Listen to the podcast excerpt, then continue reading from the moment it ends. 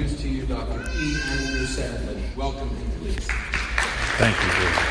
Thank you so much. Thank you.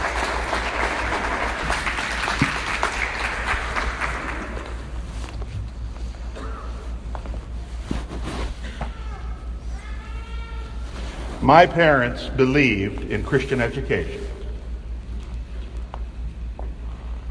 In the mid 70s, my mother would drive my oldest sister and me in the morning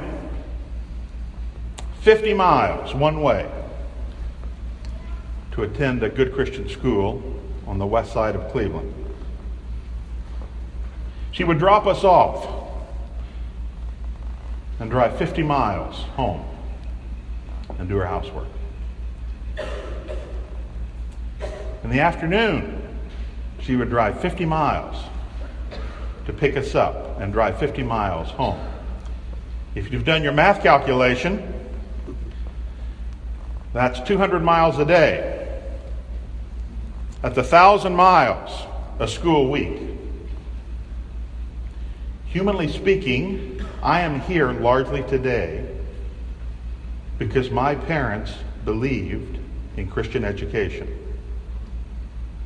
You are right to believe in Christian education and to support it and pray for it. It is worth every sacrifice.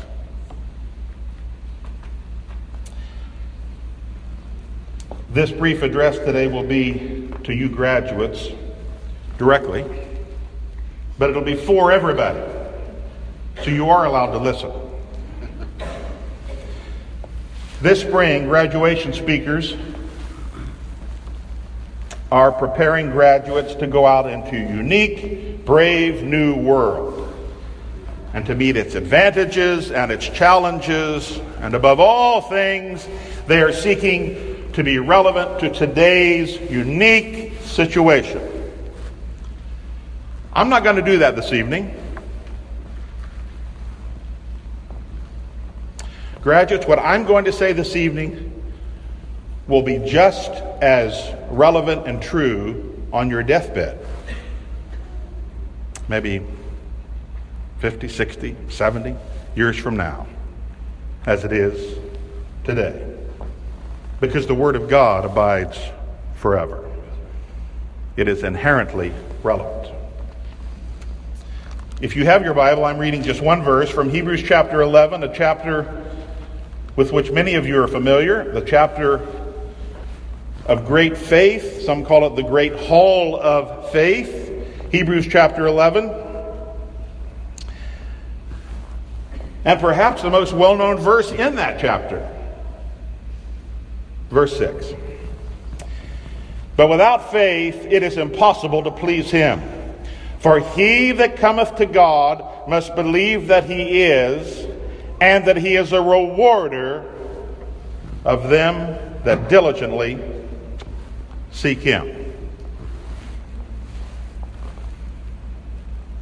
I'm going to speak tonight on the God who rewards those who seek him.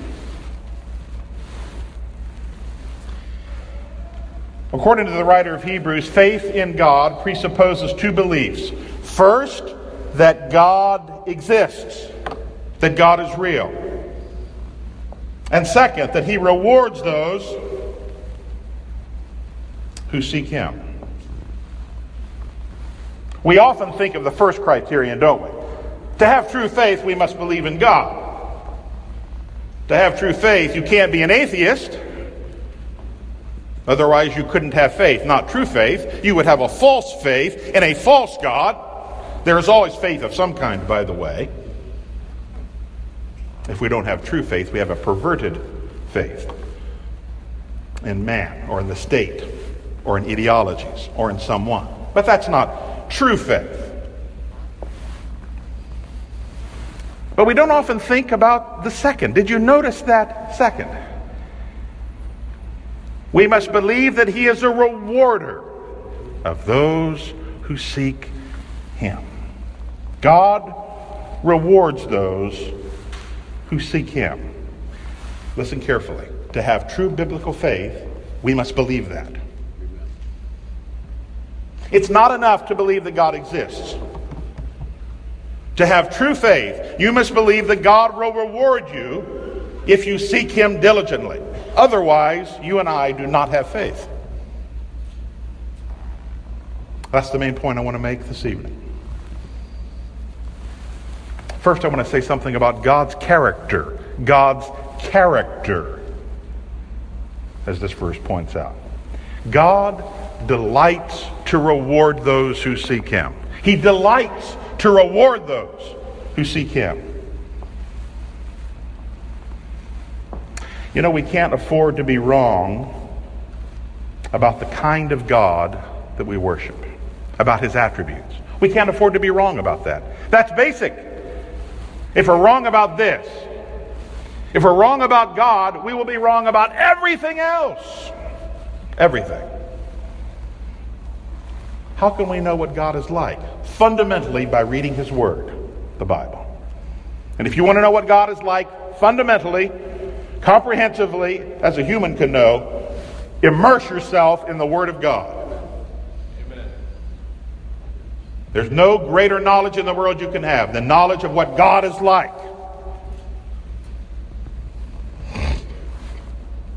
But I would draw your attention again to verse 6, that last part of verse 6.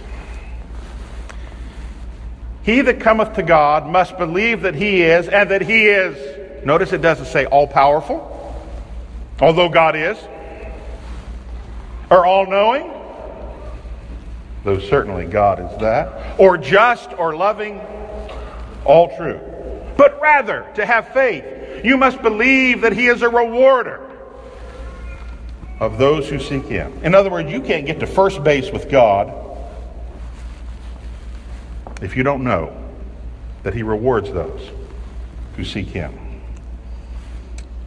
Jesus says in Matthew chapter 6, verse 6, When you pray to your Father who is in secret, He sees what is done in secret and will reward you openly. God delights to reward those who seek Him. This is the God we serve. That's the point I'm making. He delights to reward those who seek Him. Graduates, please understand that your entire life. He loves to reward those who will just seek after Him. The second point I want to make is that some are discomforted with, disturbed by this truth. They're disturbed by the idea of reward, that God would reward someone who sought after Him. They think it conflicts, for example, with salvation by grace. And the Bible certainly does teach salvation by grace through faith in Jesus Christ and Him alone for salvation. If God rewards, therefore, they seem to say, that necessitates merit. And that undermines salvation by grace. Well, if they believe that, they have a mighty big problem. Because I must tell you something, and you know this if you've read your Bible. Again and again, the Bible promises, God promises rewards to his people who are faithful to him. It's all over the Bible. I'll read just one, mention just one in Colossians chapter 3, verses 23 and 24. Paul's talking about the church there and to them. He says, in essence, if you're faithful to me, listen to this, you shall receive the reward of the inheritance. God rewards those who obey. Listen carefully. We are saved by faith. And God rewards faith. That's what verse 6 means. God rewards faith. And I can promise you, on the authority of the Word of God, young ladies, if you will spend your life seeking after God, God will reward you. Salvation itself is, if we may say so, a reward for faith. Others are disturbed by the idea of rewards because somehow they have the idea that God is stingy. And he doesn't want to give good things to his people. That's somehow self centered. But, friends, that's a satanic lie. Think in essence of what Satan, the serpent, said to Eve in Eden. Look how uncaring God is. He doesn't want to give you all these good things, so he's established this prohibition that you cannot touch this tree, the tree of the knowledge of good and evil. Because he's stingy. God is a hoarder. He's trying to keep you from good things. I would submit to you that the worst thing Satan did in the garden, the worst thing he did, was slander the character of God. Let us not fall in with that slander. Friends, God only wants what's best for us, what will delight us, and He alone knows what will delight us. You don't know what will delight you. You don't know what will satisfy you. God knows. Do you know why? He's the creator. You don't know. He knows. God's law is designed to delight us. Did you know that? Oh, these people think God's law is just so onerous and heavy, and oh, I've got to get away from God's law. I wonder, have they ever read the 119th Psalm?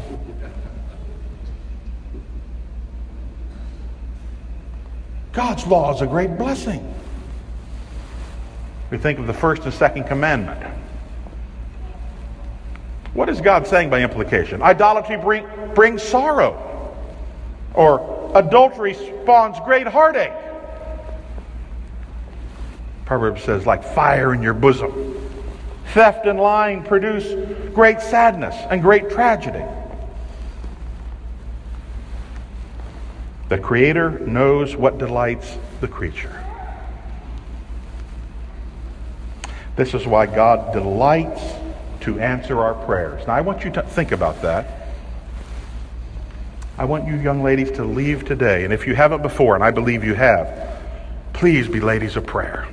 Be great women of prayer. Oh, Jesus said in Matthew chapter 7, verses 7 through 11. Read that whole passage. I'm abstracting some of it. He says, If you, being evil, know how to give good gifts to your children, how much more shall your heavenly Father give good things to those that ask him?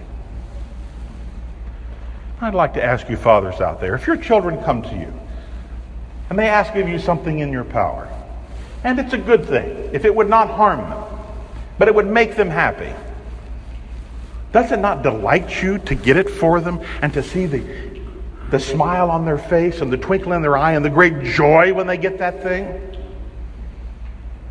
And then I'm going to ask you another question. Do you think that you're a better father than God? God delights when we pray and cast ourselves entirely on Him and ask Him, and He gives us good things. That delights God's heart. I would also like to say that our delights are not captive to his arbitrary sovereignty. His arbitrary sovereignty. Yes, he does, because we live in a sinful world, send hardships and trials and difficulties for his good purposes and to help us. But know this He doesn't delight in that. He delights to delight us. Don't you delight to delight your children? Or is your attitude this? I'm going to be extremely cruel to my children because it gives me great delight. Only a perverse parent would think that. Listen to this, young lady Psalm 37 4. Delight yourself in the Lord, and he will give you the desires of your heart. That's a promise from the Word of God.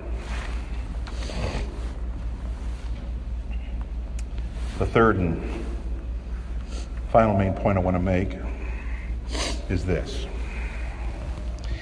If faith demands that we see God as a rewarder of those who seek Him, and if we do seek Him, we must live in a constant state of anticipation of what He's going to do. I would like you to think about that. That means in the morning, when we awake, when we're groggy, before we get our coffee.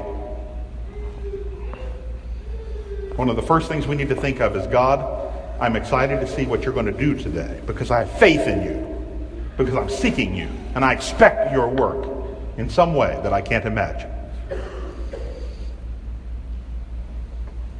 I love this quote from A.W. Tozer, Christian Missionary Alliance preacher and writer. I hope that you young ladies, if you haven't read him, get the books of A.W. Tozer. Read every single one. In his wonderful little essay, Faith Without Expectation is Dead, he said these words Every great movement of God in history, every unusual advance in the church, every revival has been preceded by a sense of keen anticipation. Expectation accompanied by the operation of the Spirit always. God's bestowals hardly surprised his people because they were gazing expectantly toward the risen Lord and looking confidently for his word to be fulfilled. His blessings accorded with their expectations. One characteristic, he goes on to write, that marks the average church today is lack of anticipation. Christians, when they meet, do not expect anything unusual to happen. Consequently, only the usual happens, and that usual is as predictable as the setting of the sun. A psychology of non expectation pervades the assembly. I was arrested by that phrase. A psychology of non expectation.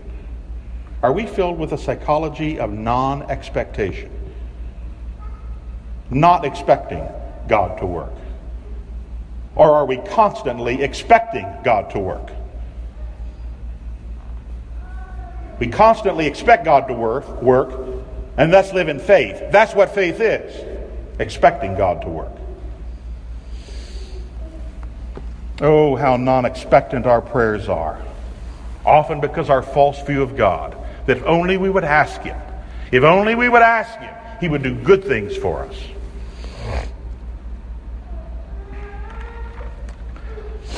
Many years ago, there was a great drought in a Midwest farming community, probably not much different from around here. The whole community was facing economic calamity. So the pastor of the town church, there's only one church in the town, as was often the case then, he called a noon prayer meeting at the town square to pray for rain. The crops were failing. Everything was just as dry, bone dry. Farms were being lost. It was a terrible situation. And so hundreds showed up. Hundreds showed up to the prayer meeting all around, and even unbelievers showed up. And as they were to begin, a few people noticed a small boy on the edge who had brought his umbrella.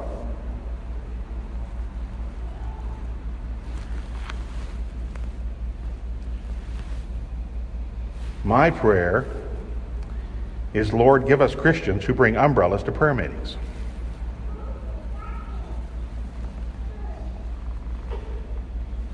Note then that God's reward is contingent on the expectation. Did you know that from that passage? Did you see that?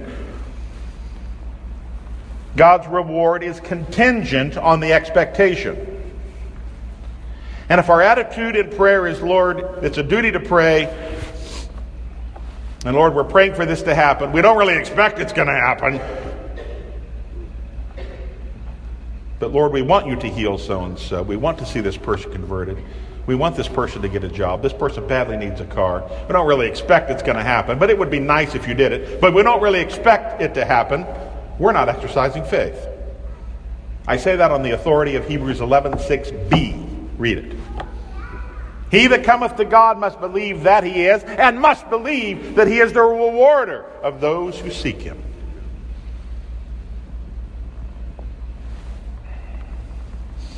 Which is to say this unbelief hinders prayer. Unbelief hinders prayer. And one reason we don't have more prayers answered is precisely because we pray unbelieving prayers.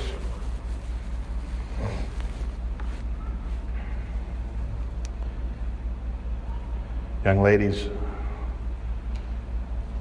congregation, Deuteronomy 4:29 says, "You will seek the Lord your God, and you will find him if you will seek for him with all your heart and all your soul." So, I would urge us all to live lives in expectation. Live lives in expectation of God's working.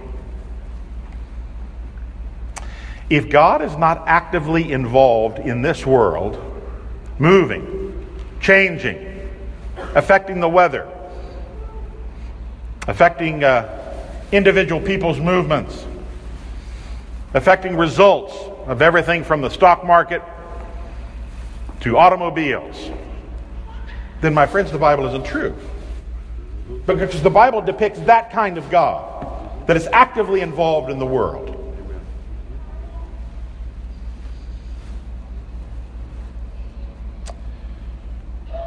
Graduates, I'd like to leave you with two sets of verses. One from Psalm 34, verses 8 through 10.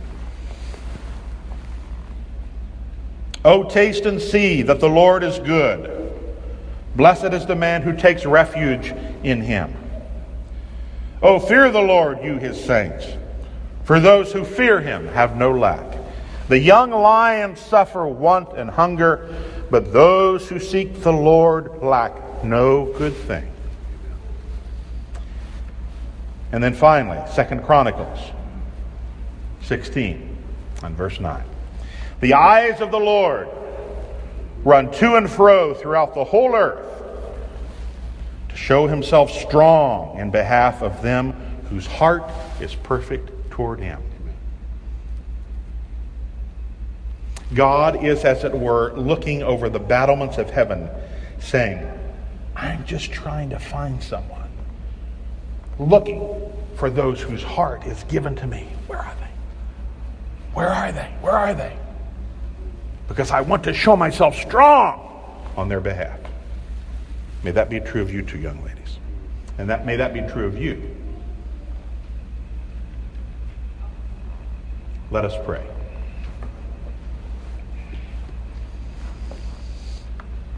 Father, I ask that you would forgive me and forgive us for our frequent lack of faith. Lord, we do believe in you, but we often do not believe that you are the rewarder if we diligently seek you. Oh God, help us to seek you more than anything as a treasure, a prized possession. May we seek your kingdom and your righteousness. God, may all of us leave here changed people. May we be mighty people of prayer and to pray with nothing less than audacious expectation. We pray these things, Father, in the name of your Son, Jesus Christ, our Savior and Lord and King. Amen.